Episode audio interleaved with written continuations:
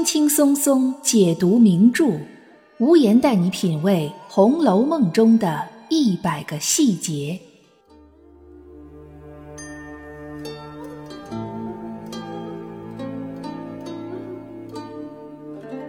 各位听友，大家好，我是暗夜无言，欢迎收听《红楼梦》中的一百个细节的番外三。之前在做正文部分的时候，其实我就考虑过要做一个 top 或者是几个 top 的系列，但是像排名这种东西，它免不了就要掺杂进去一些个人的主观判断。大家都知道，像这种排名，它没有任何确凿的数据在里面，不像考试成绩，考九十一分的就是排在考九十分前面，也不像福布斯富豪排行榜，一年挣三百个亿的肯定要排在挣两百个亿的前面。那像这种人物，他的排行免不了要带有排行者的一些主观色彩，所以这个是不可避免的。肯定在我心目当中是有一个，或者是有几个这样的排行榜的。那么我觉得可以放到番外里面来跟大家一起来共享，也欢迎大家各抒己见，在评论区留下你心目中的 top ten 都是什么样的。本期的番外三，想跟大家一起来共享《红楼梦》当中最美丽的十位女性。当然不止十位，有并列的，但是我们排下来是有十个位次。这个呢，美貌的排行其实也是见仁见智的。有的人就喜欢大方的、端庄的，有的人呢就喜欢小鸟依人的，这个不一样。说起来呢，这还是很多年前国际大专辩论会的一个辩题。那个时候看的时候虽然小，但是给我留下了非常深刻的印象。就是说，这个辩题是。美究竟是主观感受还是客观存在？那正反方就各执一词了，各抒己见了，就是各有各的道理。所以我觉得，既然能把这个东西作为一个辩题，我们就可以是否可以这样说：美既是客观存在，又是主观感受。如果单纯从一个人的长相来说美不美的话，那么这里面所谓的客观存在，就是五官是否端正啊，五官的配比呀。脸上的这个骨相、皮相啊，这些都是客观存在。那主观感受呢，就是各花入各眼了。比如说，有的人喜欢丹凤眼的，那有的人就喜欢杏核眼的啊；有的人喜欢三角眼的，有的人喜欢桃花眼的，都不一样。那么我今天要说的《红楼梦》当中的女性，从容貌这个角度来说的 top 十呢，肯定前提就是在客观上来讲，她们都是美的。那评判的标准就是我个人的主观感受了。那《红楼梦》的诸多女性，在我心目当中，美貌排名第一位的有两个人。如果其中一个也算人的话，她们就是警幻仙姑的妹妹兼美和秦可卿。大家都知道，警幻仙姑将兼美在太虚幻境当中许配给贾宝玉，也就是说，实际上贾宝玉在太虚幻境里他是成了亲的。那么他的妻子就是兼美，兼美是兼谁之美呢？就是兼宝钗和黛玉之美。所以，我们经常在这个《红楼梦》的后期会说到钗黛合一这个事儿。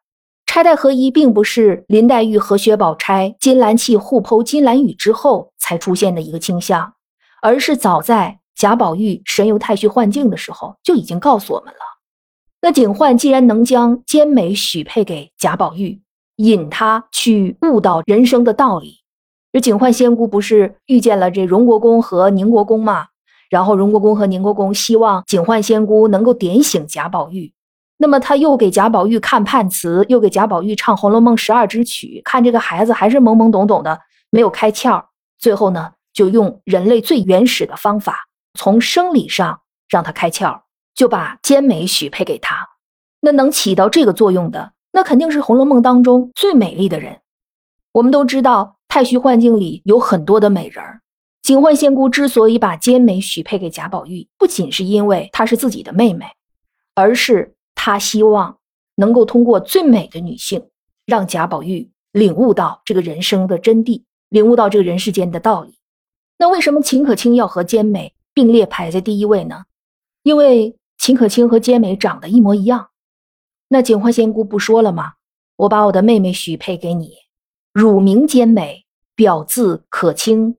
后来贾宝玉梦到自己被拉到这个万丈迷津当中，失足跌落下去，他还在梦中大叫说：“可卿救我！”这时候被秦可卿听到，书中一直说的是秦氏，被秦氏听到说：“哎呀，这是我的小名，我从来没告诉过别人，他怎么知道的呢？”这个非常有意思哈。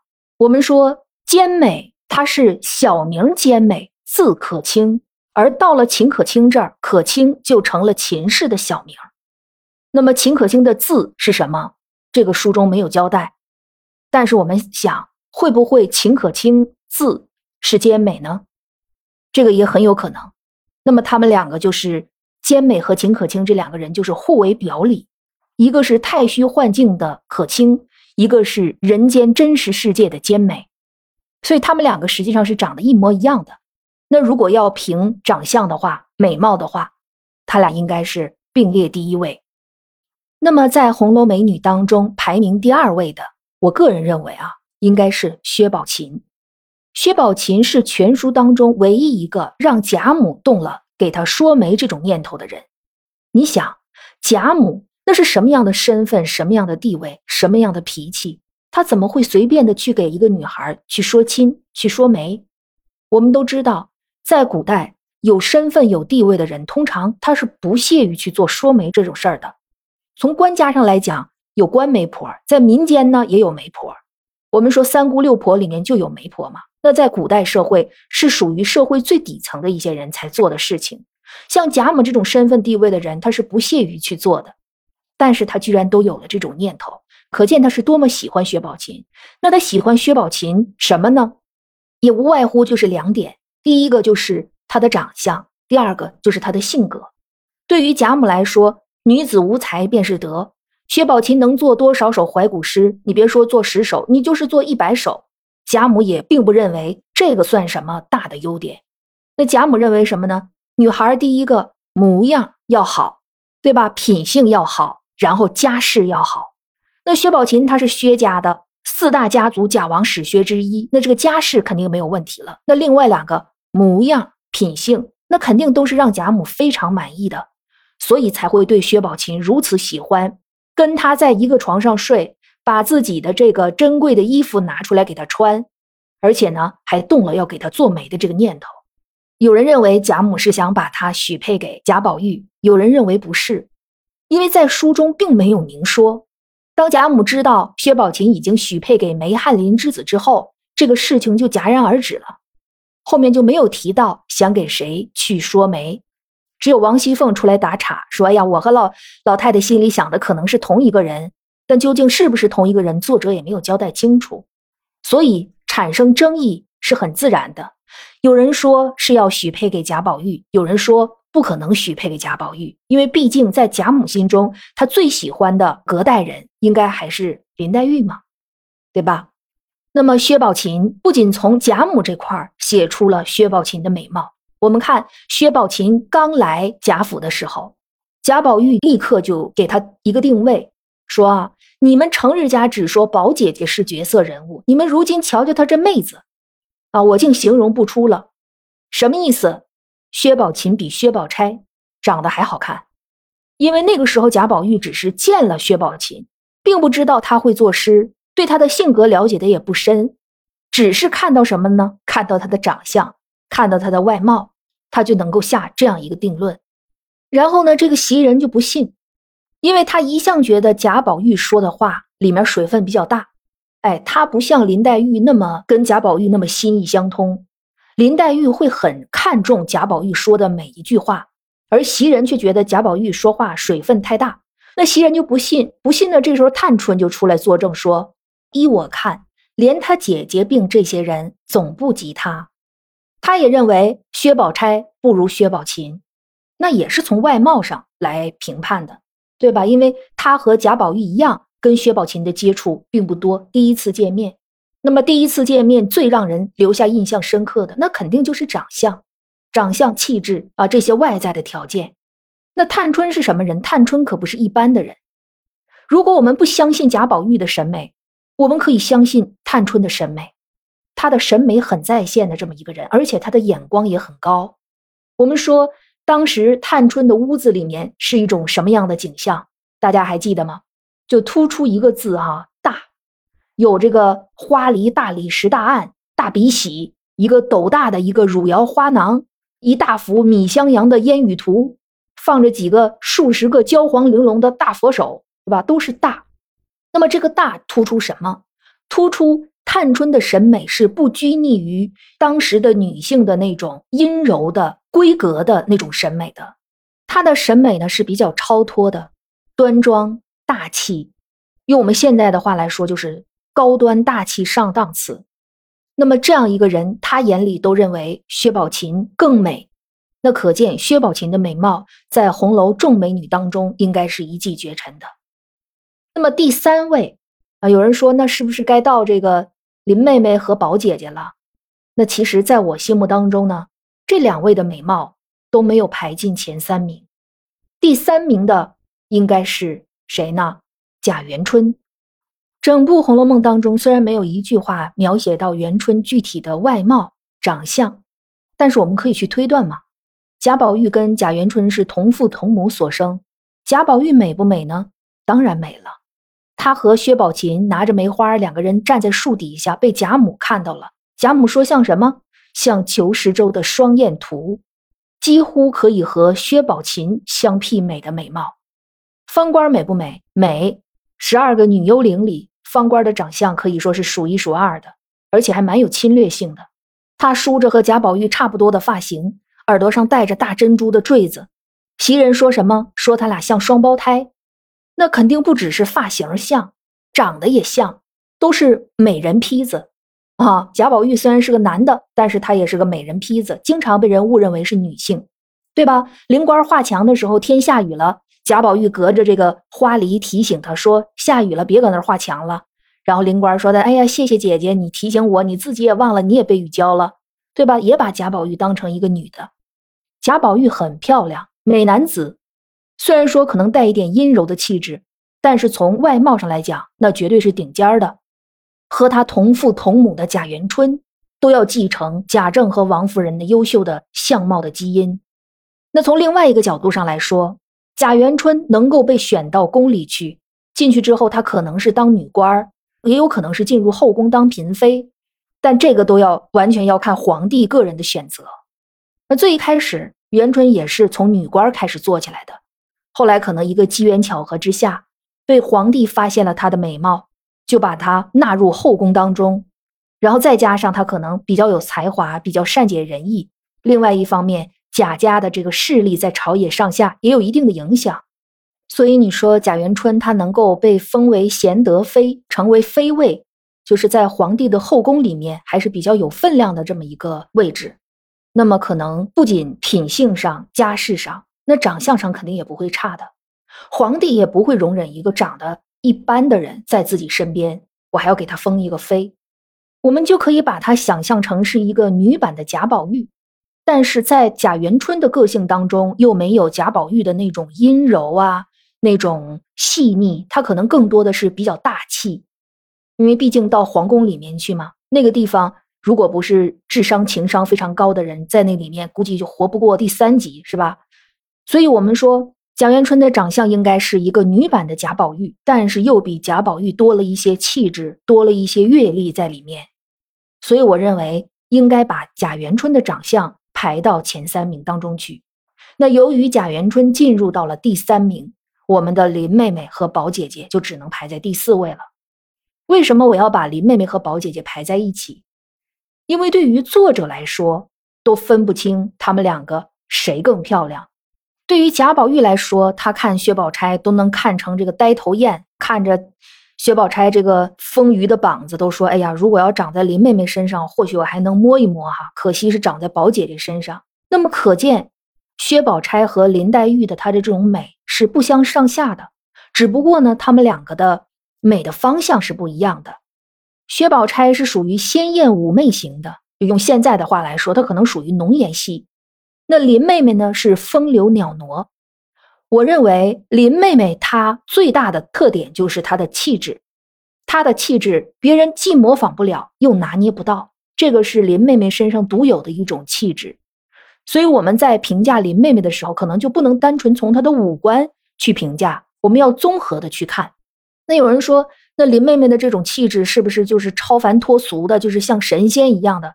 其实也不是，也不完全是，他也有接地气的一面。薛蟠那么大的一个大俗人，一个看春宫图、逛妓院的这么一个大俗人，看见林黛玉，他都立刻就酥倒在那儿了，就说明林妹妹不是那种不食人间烟火，就看见她完全就脑子里就四大皆空了，也不是那种，你也会对她有一种世俗的欲望。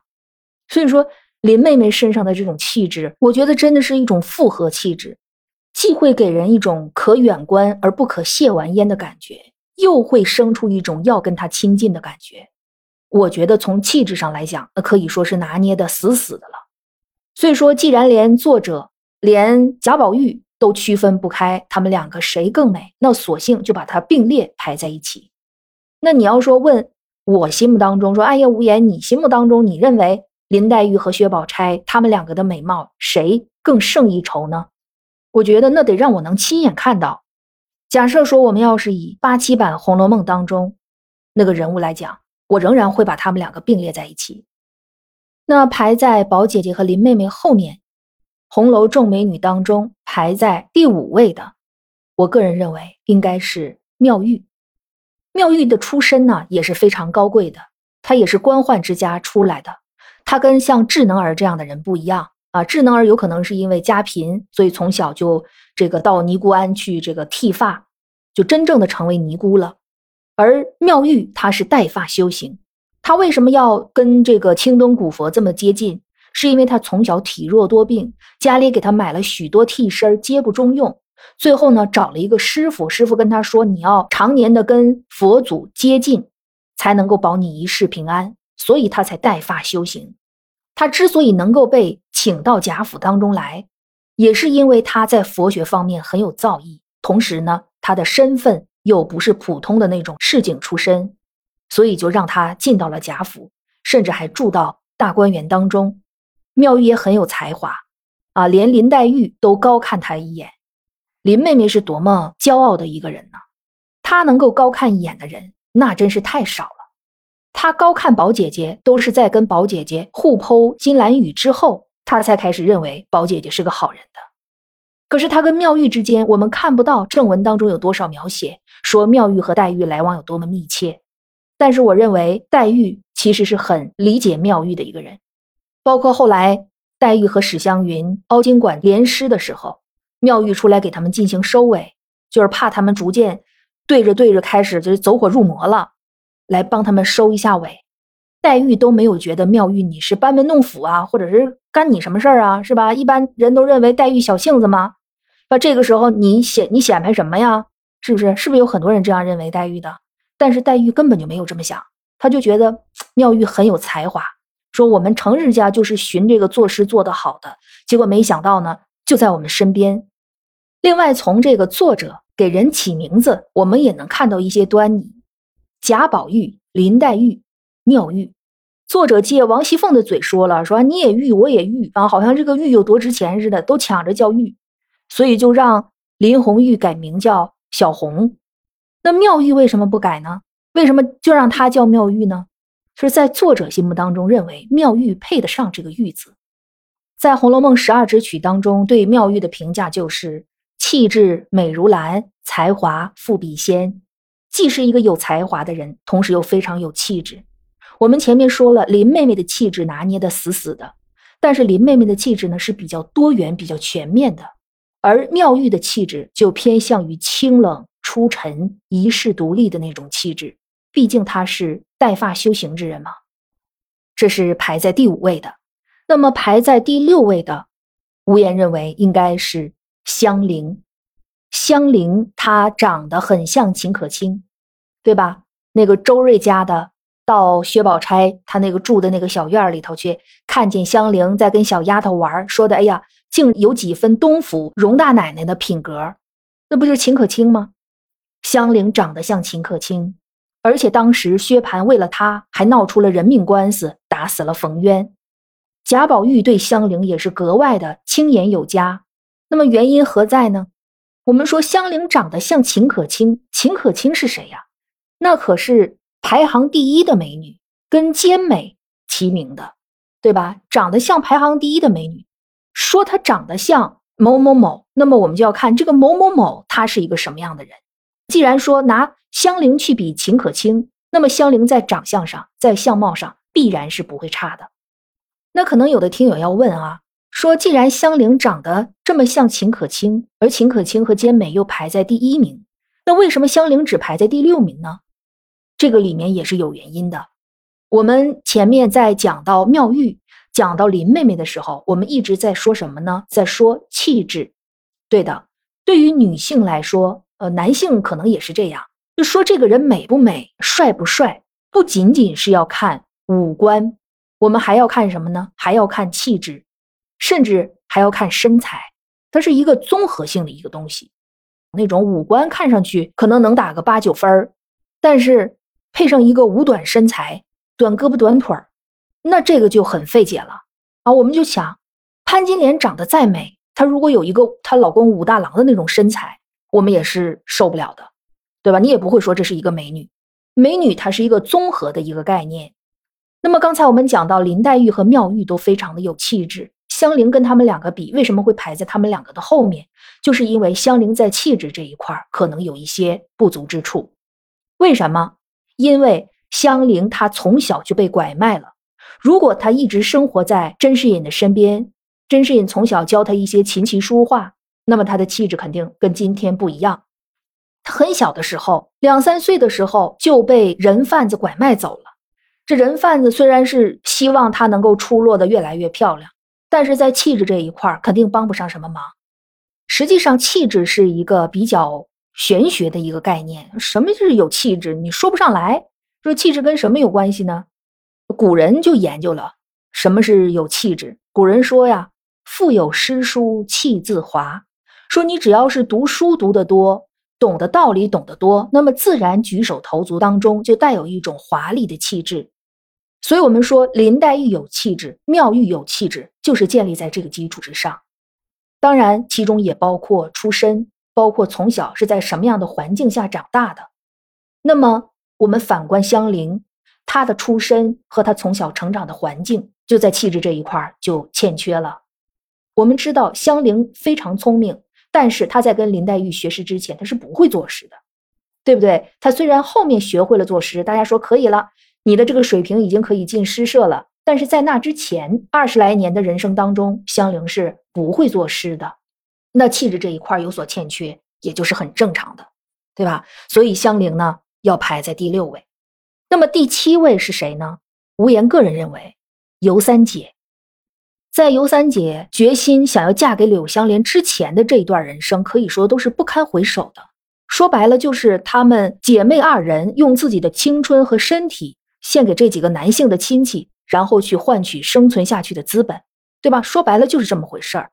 我们无需去讳言这个事儿，就是这么现实，就是这么残酷。尤三姐单纯论长相还有身材，那绝对是顶尖的，可以称得上是柳香莲想要的尤物，绝对能够达到这个标准。那不是啊？尤二姐这个跟了贾琏之后，比较八卦，就说打听打听贾府的事情哈，看看将来如果进了贾府之后怎么跟这些人相处，他就问贾府的一些事儿。然后这个星儿啊，贾琏的小厮、贴身小厮星儿，说着说着呢，就说到姑娘们身上去了。当他说到林黛玉的时候，星儿的话是这么说的：“他说，一个是咱们姑太太的女儿，姓林，小名叫什么黛玉。注意这句，面庞身段和三姨不差什么。三姨是谁呀？就是尤三姐。在星儿心目当中，尤三姐的长相和身材那是跟林黛玉差不多的，美不美啊？美。但是她跟林黛玉差的是什么呢？就是腹有诗书气自华这一块呗。”对吧？那尤三姐有什么文化呢？什么文化都没有。尤三姐跟贾珍和贾琏他们这个兄弟两个喝酒的时候，哈，当时这个脾气上来了，松松挽着头发啊，大红袄子半掩半开，里边穿着这个葱绿的抹胸啊，露出一点胸脯，露出一点事业线。然后呢，书里是这么描写的：说灯光之下越显得柳眉拢翠雾，潭口点丹砂。从贾珍和贾琏的角度上去看，他们所见过的上下贵贱若干女子，皆为有此绰约风流者。从风流的角度上来讲，尤三姐那绝对是《红楼梦》当中的第一位。当然，风流也算是一种气质，但是她和腹有诗书气自华的那种气质是不一样的。啊，她是风流的，是妩媚的，甚至可以说是有一点放荡的。所以，我们可以把尤三姐排在第七位。尤三姐的长相肯定是要进入到 top 十里面的，这个是毫无疑问的。那么接下来说到第八位是谁呢？这个我也考虑了很久。那么在我心目当中排在第八位的，应该是王熙凤。王熙凤是没有尤三姐美的，王熙凤没有尤三姐的那种风流，没有她的那种绰约。因为王熙凤好歹她也是大户人家的女孩就算她从前再不识字。她毕竟是大户人家出来的，我们一定要知道人成长的环境，不是说大户人家的人就一定是多么有气质，但是成长的环境对人的影响是很重要的，尤其是在古代啊，大户人家里边那种等级规矩是很森严的，那你在那种环境下成长下来的话，肯定多少都要受到一些约束，都会对你产生影响。那王熙凤呢？这个里面当然。受到了一些八七版《红楼梦》邓婕的这个影响，她塑造的王熙凤实在是太深入人心了。其实你说邓婕她本人，她确实长得很好看，但是你要说是惊艳的绝世大美女呢，还说不上。但是她演的王熙凤确实把这个人物演得活灵活现，呼之欲出，栩栩如生。王熙凤其实也是作者在原文当中花费了相当的笔墨来仔细描写的这么一个人物。林黛玉初进贾府的时候，就把王熙凤的整体的这长相和气质、身材都交代了啊，说她一双丹凤三角眼，两弯柳叶吊梢眉。你看，丹凤很漂亮，三角就显得有点凶啊；柳叶很漂亮，吊梢又显得有点凶啊。就是里面既有她的长相，又有她的这个性格在里面。身量苗条，体格风骚。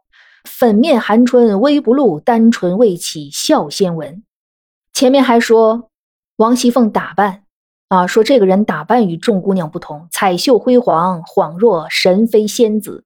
不仅是长得漂亮，身材好，而且呢会打扮。哎，会打扮，这个是王熙凤的一个啊一个大优势。另外呢，她也有这个打扮的资本啊，毕竟是荣国府管家的嘛。